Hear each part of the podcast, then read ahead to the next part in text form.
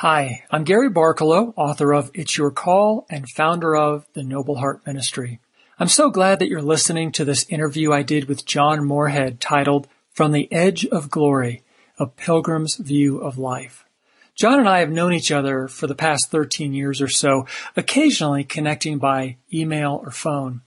But in January 2015, John emailed me saying this: after a 9-year battle with cancer, and in which I experienced a fuller life than ever before, I am now in my last days with very extensive lung involvement and fatigue to the extent that prevents me the level of communication I would like. I want you to know that I have become more and more who I was intended to be and look forward to the end of my beginning now, likely in a matter of weeks. He also mentioned that he wanted to write a book, but that he had run out of time and energy. So a week later, we started a series of recorded conversations about his life, his relationship with God, and his calling. I was deeply moved, encouraged, and inspired at a level I've rarely experienced throughout my life.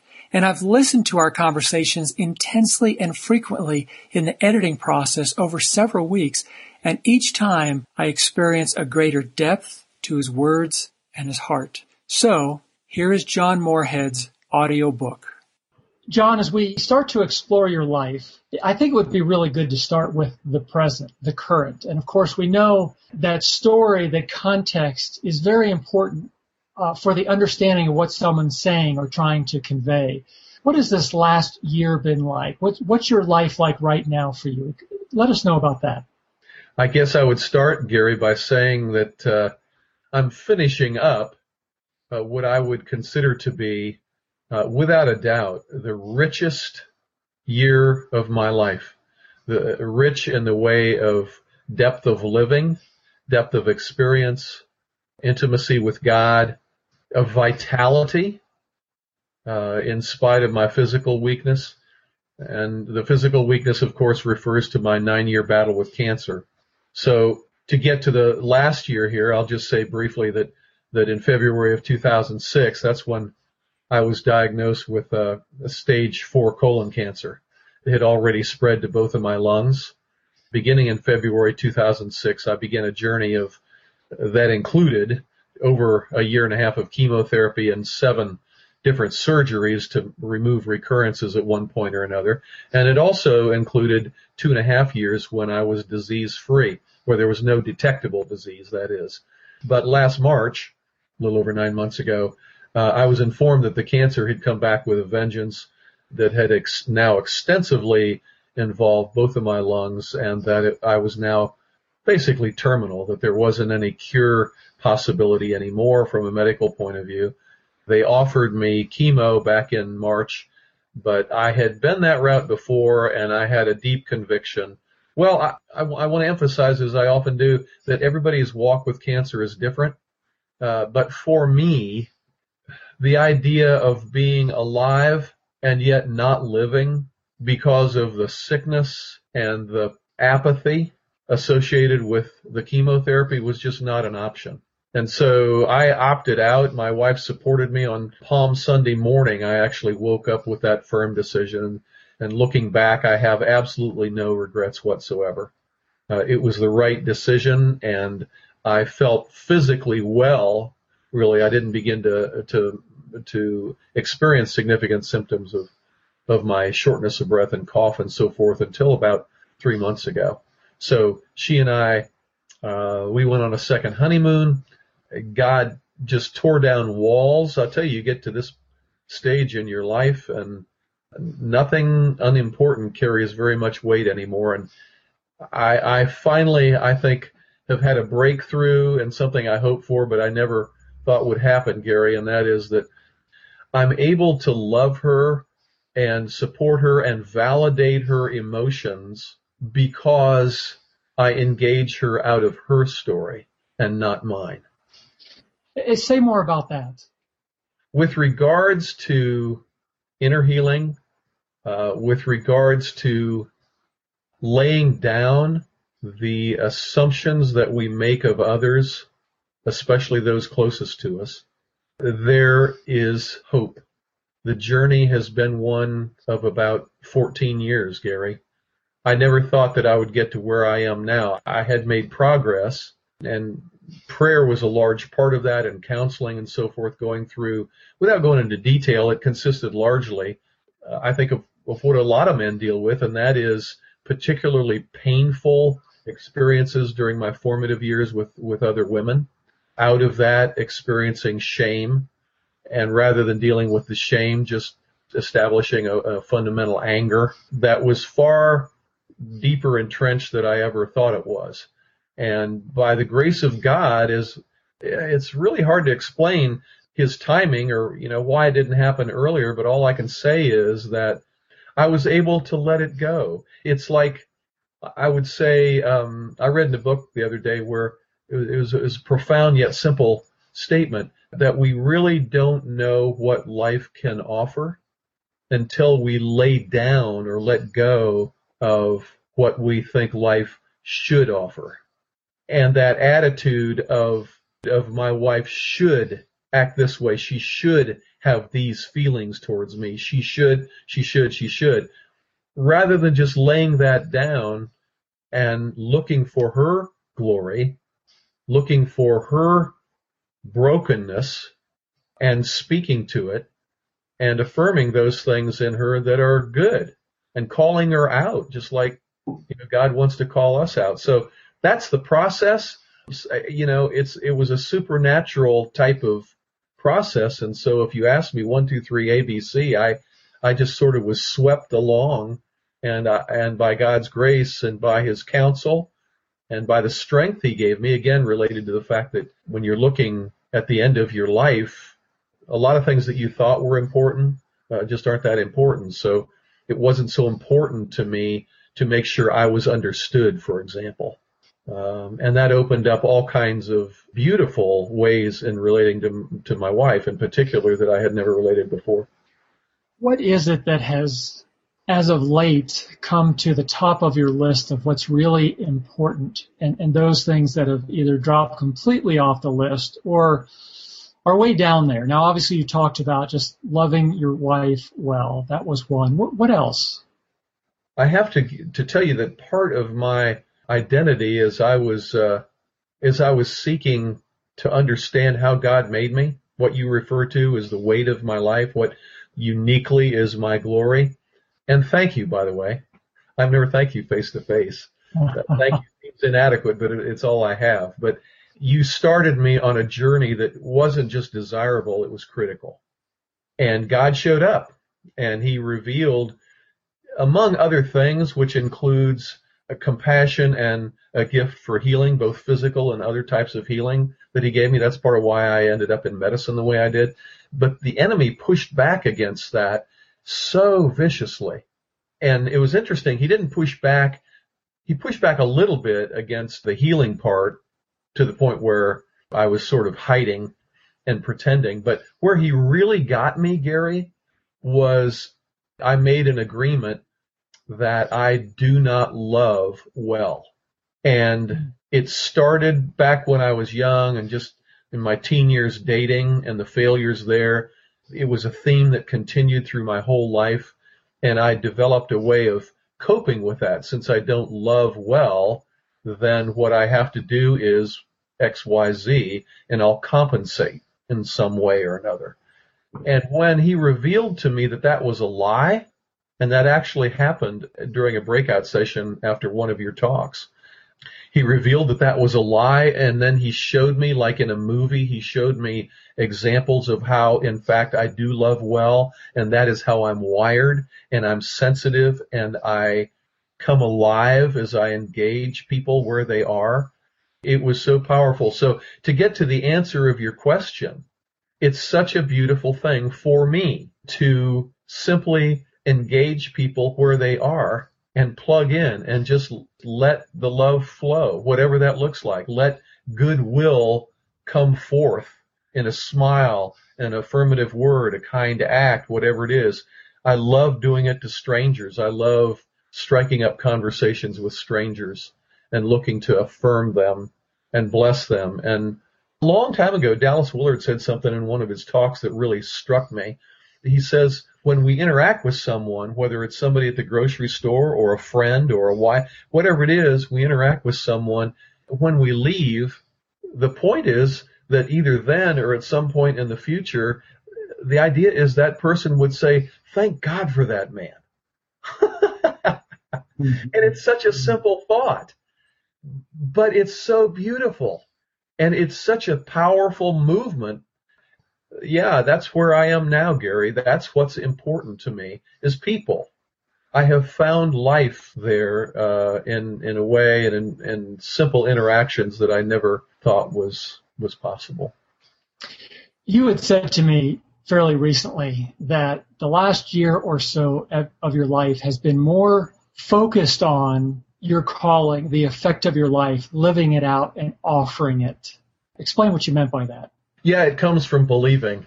It was a breakthrough of faith, Gary. Oh. It was a breakthrough of faith was what it was. But I couldn't see it until after it happened. You know, things just aren't as complicated as they seem. Actions flow from belief. Whatever your beliefs are, your actions will show it. Here I am struggling and asking all kinds of questions and everything like that, and I'm not dealing with the fundamental fact that I don't believe at the level that I'm capable of, and I need to add that because belief is a relative thing, and we grow in our faith certainly. And I struggle with words here, and I don't want to sound, egocentric. I don't like to talk about myself this way so much, but we're talking about something glorious. It's about God. It's about his business in creating us and how we're made. So it's a matter of release. It's a matter of believing finally at this critical level. And I can only say this because this has only happened in the past couple of years. Your faith grows, your faith grows, your faith grows. And then finally what happened to me was I got to a point where there was this just release. I stopped minimizing myself. I just stopped pushing back, When God would affirm me, I would receive it 3/4, halfway, 3/4, edit it a little bit, round off the sharp edges so I'm more comfortable with it, Nobody wants to sit down in their glory. It's just too good to be true. And yet it is true. It really is almost too much to take in. But again, I think it's easier for me living on the edge right now. I'm getting ready to pass on, and finally it will be the end of my beginning, and I will be who I have always been in my fullness. And so I'm close, and I can't deny that. And so knowing that, then, why should I push back? It just seems kind of childish. I'm being swept along by this great and good God and what waits for me, and why should I push back in some sort of selfish and petulant way? So I think that's a blessing, frankly, of having cancer and being where I am. I don't know whether it's possible to get to that level of belief without getting here.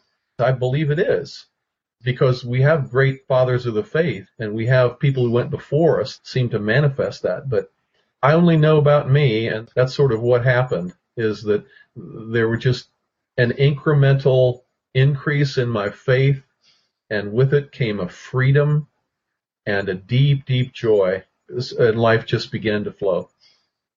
So, John, if God came to you right now and said, I'm going to take you back 20 years ago, and you get to take everything of what you believe, you've experienced with you back to that time, but you're going to be 20 years younger, you're going to be back in the center of your professional life. How would you live differently? It's a great question.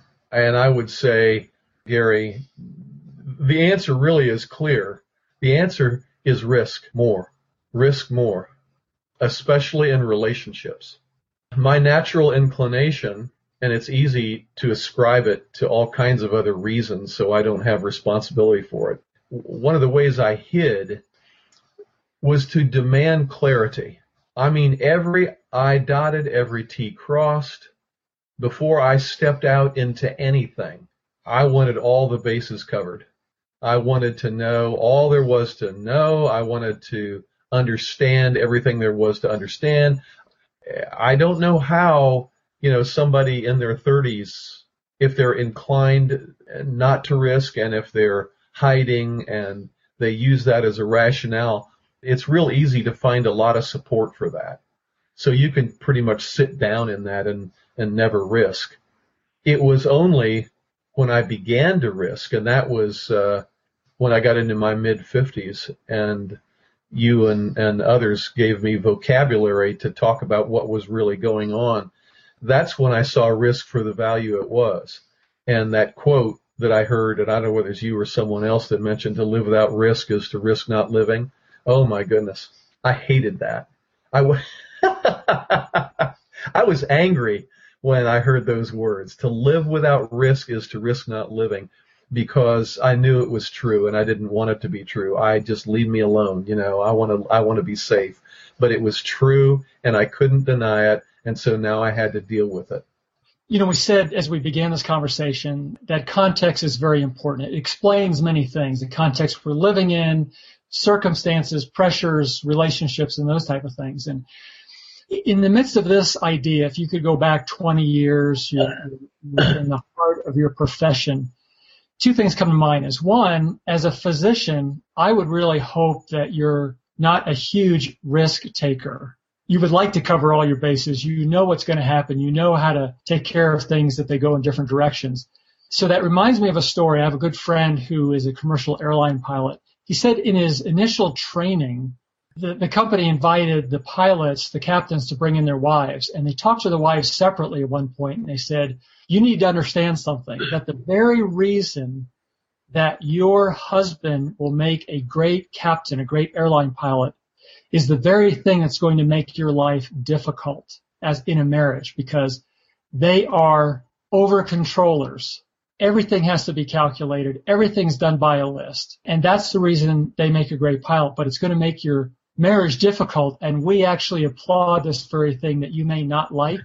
And as he told me this, I realized there's the struggle sometimes of a job that we're in that has many elements of who we are and what we love, but in some ways it can actually work against the developing glory, weightiness, splendor of our life. And in a sense, I kind of feel like this may have been what was going on with you. Is that right? Is that accurate? That was definitely what was going on. And I think that was great that the airline brought the wives into that, because certainly it does make it more difficult, no question about it. But the implicit assumption is that your husband will only be able to relate to you in one way. And frankly, Gary, I agreed with that. When I was a physician, I rationalized a lot of bad behavior by saying, I'm a physician and therefore da-da-da-da-da. You know, you're going to have to just live with this. It's amazing how people get away with that and accept that. The truth is that we're not, well, I guess what I would mention is Jesus, because Jesus just modeled this ability to relate to the person in front of him in the best possible way, in the most loving way, whatever that looked like. And he wasn't a one-note Johnny. I mean, he wasn't a certain kind of a guy, and so therefore every time he met somebody, he handled them the same way. He was exactly the opposite of that. Frankly, it's just easier to become a one-note Johnny and to live like that than it is to say, okay, I don't have to have my relational skills put in a box and used in only one way and be limited in any way. I had a friend that talked to me, and he's a very good friend over many years. And one of the exercises they did in their church was something of a personality inventory, in addition to the gifting exercises and all that. And they basically had everybody come to a conclusion about who they were. And he told me about it, and he said, I'm this, and this is the way I am, this is the way I handle things, and everything like that. And I listened to him, and after it was over, I said, please don't misunderstand me, Pete, but I'm really more interested in who I'm not and who I want to be. Yeah. There was this silence like, you know, what are you talking about? But it's night and day. And it just seems to me that, you know, we're all in the process of becoming. If Christ lives in us, then we are in the process of becoming something better. Certainly none of us as fast as we would like it to happen, but nevertheless, the process is going on. And so why would that not be a central part of our thinking and talking and challenging and growing and encouraging each other to grow and move in this area and that area, acknowledging the fact that your job draws you hard in a particular direction, which is really good under certain circumstances, but not so good in others. The thought that comes to me is that certain jobs, positions, places require something from you in a major sense. And I think we can get drawn into that because it's applauded, it's needed, it's deemed very valuable, it's what we're rewarded on. But I think what happens is we tend to shut down the rest of our heart, to put it in that language. And so, yeah, I think to say, well, this is who I am, this is the way I do life, is to basically say, I'm going to shut down a large part of my heart. I just want this part because this is what works, this is what I'm affirmed for, and I can do that very easily. I have done that. What I'm hearing is it seemed like there was a place in your story where you realized there was an entire region of your heart that had been ignored or shut down, and it was waking up again. And then, like with all of us, we have that choice of, will I live out of that part of my heart, or will I simply try to shut it back down? But we come to that place of saying, do I want to be completely who I am, bringing to my friendships, my world, all that God has given me to bring to them, or will I just stay in this one small place? I love that, Gary. I love that. Your words are so much better than mine. I really couldn't agree more. That is exactly, I think, what is going on. Our hearts are so rich, so multifaceted, so alive in so many different ways. And our hearts are just waiting to come forth, just waiting to be expressed and poured into the world and others. And we settle for so much less. And that gets back to what I was talking earlier about. We settle into what life should be. And we've come to conclusions about that. So we never find out all that it can be. Thank you. That is so well said. And for me personally, that's exactly what happened.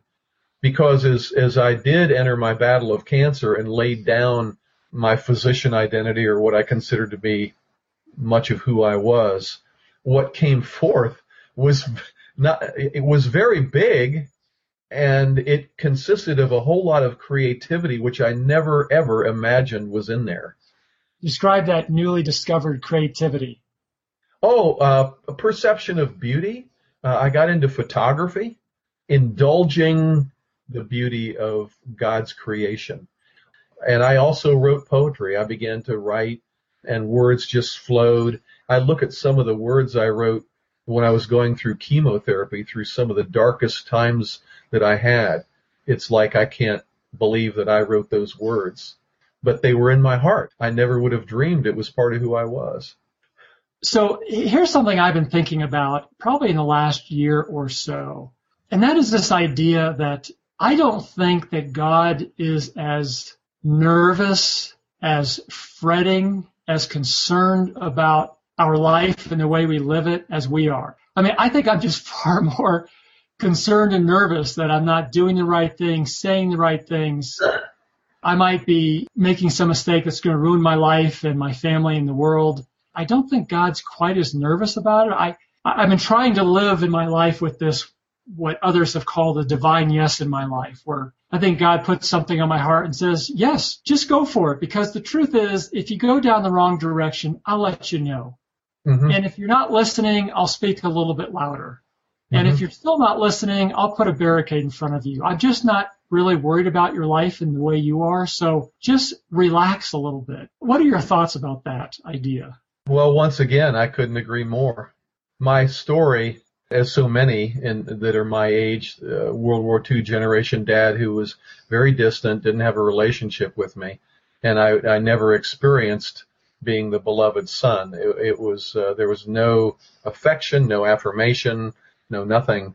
Over the past 9 years in particular, when I have gone to my Heavenly Father in prayer, again, this is such a personal thing, I can only tell you my experience of it.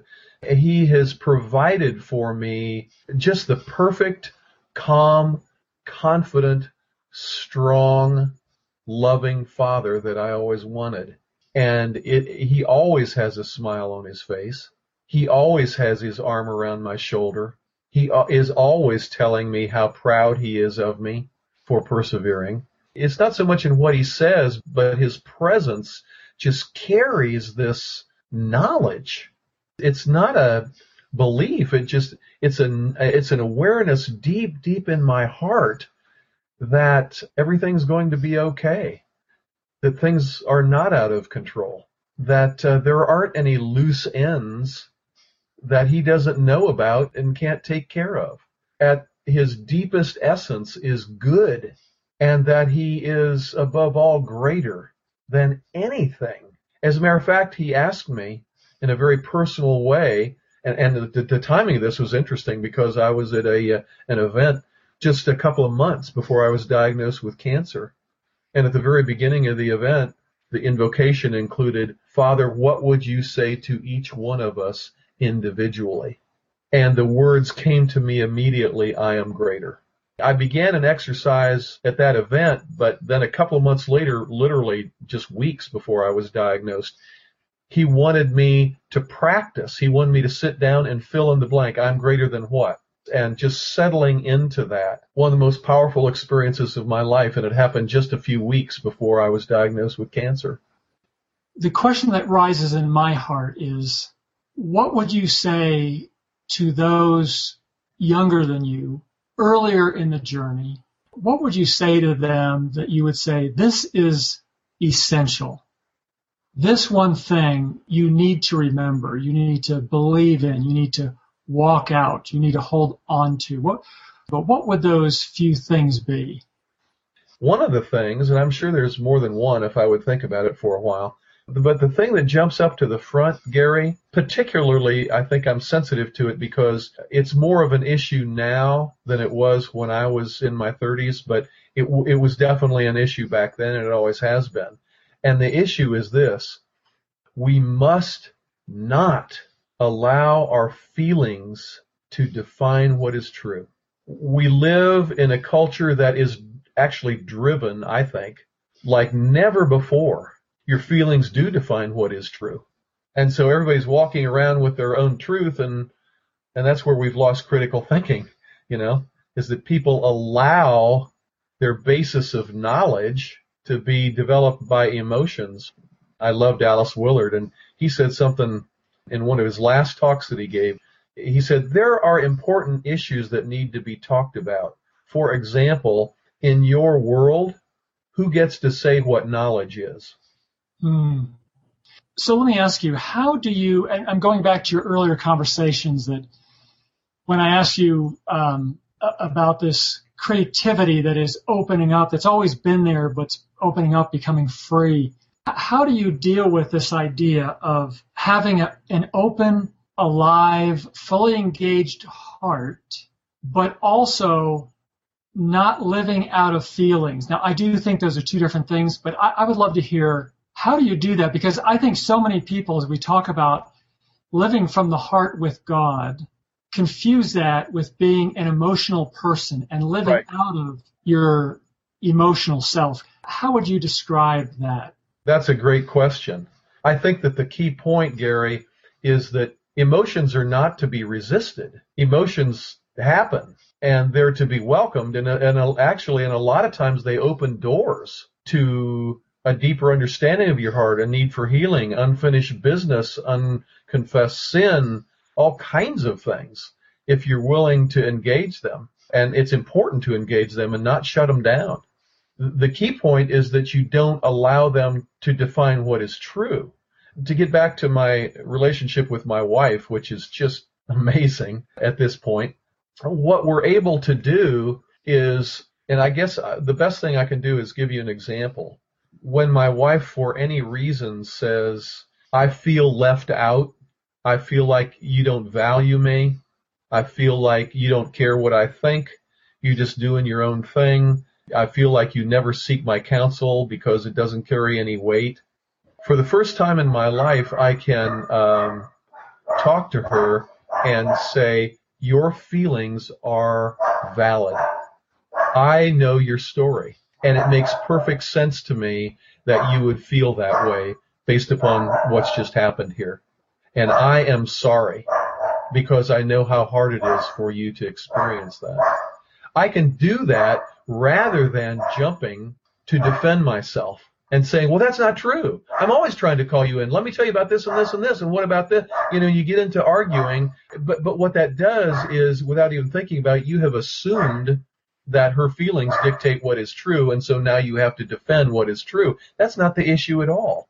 The issue is just simply allowing the feelings and understanding that they're valid and even affirming them.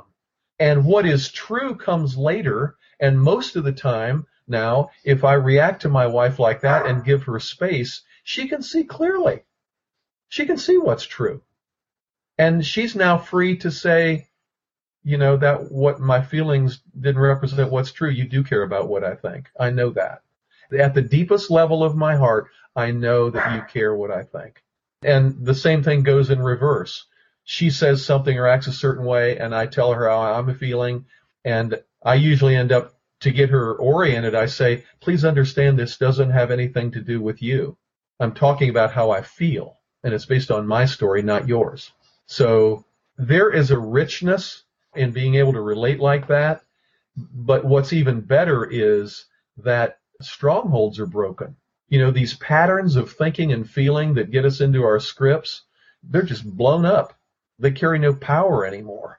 Oh, my, I wish with all my heart that I had been able to relate to people like this years ago, but I'm thankful that we can do it now. John, let me ask you, as you look back on your life, what would you say were those significant formation moments, those decisive moments, those turning points in your life that formed you into the man you became? Yeah, you know, everybody's got them. We tend to minimize them, at least I did, for a very long time. And it's only when we make a decision, a conscious decision, to be intentional about looking behind what we do and why we seem to be the way we are, that we discover these, the best word is opportunities. We all have those really significant points in our life where events happen and we are shaped by them in an unusually powerful way as compared to life in general. I think it's a practice of our culture to, in the way of men, to minimize the significance of those times. I certainly did. It was only when I was challenged to look back that I saw the significance of them, and in doing so understood more about why I was the way I was and why I had knee-jerk responses to certain situations. Over a period of the last 15 years or so, through counseling and through healing prayer, actually, the power of those has just pretty much melted away to the point where I'm so free to act unencumbered and to live free. And I praise God for that. When I was about 5 years old, my dad was distant, World War II type guy. We didn't have a relationship. I was wired from the time I was very little to be a sensitive little guy. And my dad came from a family where one size of discipline fit all. And there was no individualization. You didn't really get to know your kid. You just processed them, and you did the same thing to every kid, regardless of how sensitive they were or how rebellious or whatever. So for whatever reason, I really can't tell you why, but I got into a thing no older than seven. I started stealing money off of my dad's dresser. I really didn't think it was that wrong. I didn't think it was that big a deal, but I loved to steal $5, $10 bills and then to go through a toy catalog and imagine what I could buy. I had no intention of buying anything. It was the idea of, I remember going through a catalog and singing and being really happy about how I could get this or I could get that, and it's just a fantasy. My dad, by deduction, concluded that finally I was the one, and my mom actually confronted me about whether I had been doing that or not, and I confessed to her, yes, my mom was the counterpart to my very non-relational dad. My mom was very compassionate, very sensitive, very relational to me. She did a lot of damage control between my dad and me over the years. I was terrified of my father, absolutely terrified of him. He would give me a look, and I would fall apart crying. My mom told me that she told him about it, and that there was a possibility that I was going to be getting a spanking, or he would have something to do with discipline when he got home. When he walked in the front door, I ran upstairs and I hid under my bed. And I have never been more terrified. Under that bed, this little boy was saying to himself over and over again, something awful is going to happen. Something awful is going to happen. Something terrible is going to happen. I can't find words to describe the terror that I felt as a young boy and in fear of the unknown, of this monster father who could literally pick me up and tear me apart if he wanted to. He never came upstairs. My mom talked him out of the physical discipline, describing to him how my spirit was also broken. She didn't use those words, and she coaxed me out from under the bed, and she held me in a rocking chair, and I just cried and cried and cried and said how sorry I was. The reason I mention that is, even as a little boy, I came out from under that bed living with the agreement which I had made that something terrible is going to happen. Now, I dodged that spanking, but after that episode, I was more afraid of my father than ever, and that continued to be the case until I got to be as big as he was physically, I guess. But I lived in terror and in fear. It was actually, Gary, at an event that you were at, you came out and did prayer ministry, and you actually were with me when I was convicted about that memory, and you were kneeling next to me, and Jesus was just doing a work. It was so cool because after it was over, you said, I just sort of was with you and watching what was going on, because it really was. Jesus wanted to take me back there, and he wanted me to see him in the room, and he wanted me to see his heart for me. The joy and the relief and the release, too, that came from that time of prayer was complete. That memory lost its power. I moved in a huge direction away from the idea that, just waiting for something terrible to happen. And how was that fear that lodged in your heart, how was that affecting your life, your behavior, your relationships, your worth, anything and everything? Don't assume anything. Guard all your bases. Take not just control of your life, but anticipate every single possible thing that could go wrong and deal with it before it does. And if that sounds neurotic, that's indeed what it is. So did you become a very cautious, risk-averse kind of a guy? It was an interesting combination, because in day-to-day life in general, that's exactly what I was. I played it safe in relationships, in making decisions about the safety of travel, or doing whatever it was. It was always be careful, be careful, be careful. But it was very interesting because in my role as a physician in the intensive care unit, in a sense, it was a good thing. I mean, if you're a very critically ill patient in the intensive care unit, you want a doctor thinking like that. Okay, list everything that could go wrong and deal with it ahead of time, right? I got a lot of positive feedback for that, but I was a real jerk because I insisted that everybody else have that same attitude. And when mistakes were made, there was no quarter. I routinely made nurses cry in the ICU. Because they should have anticipated this or that or been ahead of it. Exactly. Yeah. It had a dramatic effect. So you came to this moment. This was probably 10 years ago, 15 years ago, this time at the retreat where I was with you. Actually, let me think for a minute. I'll give you a date. I think it was 2007. So 7-8 years ago. So how did you notice the thing changed for you after that? And, most changes are incremental.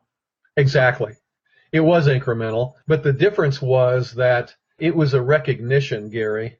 We go through life and we don't see things a certain way. And then he gives us eyes to see things a certain way. And it's not that all of a sudden we don't do certain things or we don't have attitudes in the moment. But the difference is, in a relatively short period of time, ranging from maybe a couple of minutes to a day, you see differently. You see, that wasn't right. That's not good. I've been there before. I don't want to live like that anymore. And that's the evidence of change, and that's the evidence of healing. It's so precious because we need to see that and to say it to ourselves, to put the next rock under our foot to take the next step up. There needs to be something substantial there. And as you've talked about before, the importance of looking back in your journals, for example, to see those moments and to see the progress is so critical. This situation with your dad, and as you said, even though you weren't punished, the fear still grew. What was another moment that came after that at some point? Age 14, I had a crush on a girl, and she actually asked me to take her to a party, which was in a garage in a neighborhood house. It was within walking distance. So I was really delighted, and it was really the first quote-unquote date, I think, that I ever had. So we went to this party together, and we got there, and she met up with another guy, hung out with him for the evening, and left with him. She used me to get to the party to meet him, as it was explained to me later by one of her friends. I walked home alone, and everybody knew that I walked home alone. I realized it, I would say, maybe 15 years ago, but not the depth of it until even 2 years ago. And what I mean by that is that there was a component that I left out. As I look back on that, which was actually the first of a number of sentinel events that were all directed into the same wound. It was an attitude of contempt from members of the opposite sex, not just a no or a rejection, but the message that you don't matter, you have no significance, you're a joke. When you say receiving, were you receiving that message or were you perceiving that message? When you're 14 years old, perception is reality. So I wouldn't have used those words. I didn't see two things. For all of my life, I used the word rejection, and I used my response as anger. But I didn't look deeper. And when I looked deeper, the attitude towards me was actually contempt, and my response back was shame. I developed anger out of the shame because the shame was too painful for me to acknowledge and deal with. But once I went back and dealt with the shame, then I realized that I actually had developed a contempt right back at the source of the contempt for me. It's just stunning to see how precisely the arrows were directed in the exact same place, one event after another, after another, after another, any one of which is devastating. As a 14-year-old, maybe even an older boy now looking back at that time, what were you imagining was the reason they held contempt for you? Because we usually have to just say, this certain way is the way I am, and that's why there's contempt held for me. No one wants to be with me or whatever. Did your young heart form some kind of an idea about that?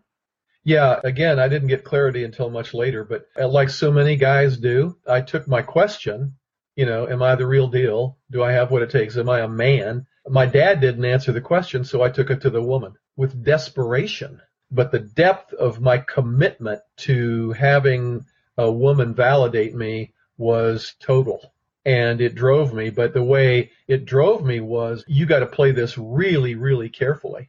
You got to pick a woman that in no way is going to reject you. And at the first sign, you got to run, and you can't invest yourself. Praise God, I'm on the other side of that. But oh my goodness, that was such a huge burden for most of my life. It played out well in work for you and for the sake of work. I'm guessing it didn't play out real well in marriage or friendship, did it? No. All my friendships were pure superficiality and appearance. And it's easy to find friends, especially male friends, that will do that with you. And you pose and you pretend that you have a relationship which you don't at all, but you go through the motions. In my marriage, it was very, very simple. My attitude was peace at any cost. There will be no failure here. We didn't have any rich interactions. My wife and I, right now, we see the richness of our differences and we celebrate those. But for most of our marriage, there was no opportunity for either one of us to grow in that. She would continually push the envelope, and occasionally we'd have blow-ups. But I couldn't allow them to go on, and I pretty much I was one of those guys for the sake of my marriage, and I heard these words from the front of an event I went to. Some of you guys live in a marriage where it's peace at any cost, and it may be time for you to go back home and rock the boat. When those words were spoken, I knew they were true, and I hated that they were true. And so I made a commitment, and at that event also I heard from God, and I was able to go home and begin the process of rocking the boat. And it was the best thing that ever happened in our marriage. It made things a whole lot more difficult initially, but it was the beginning of something much, much better.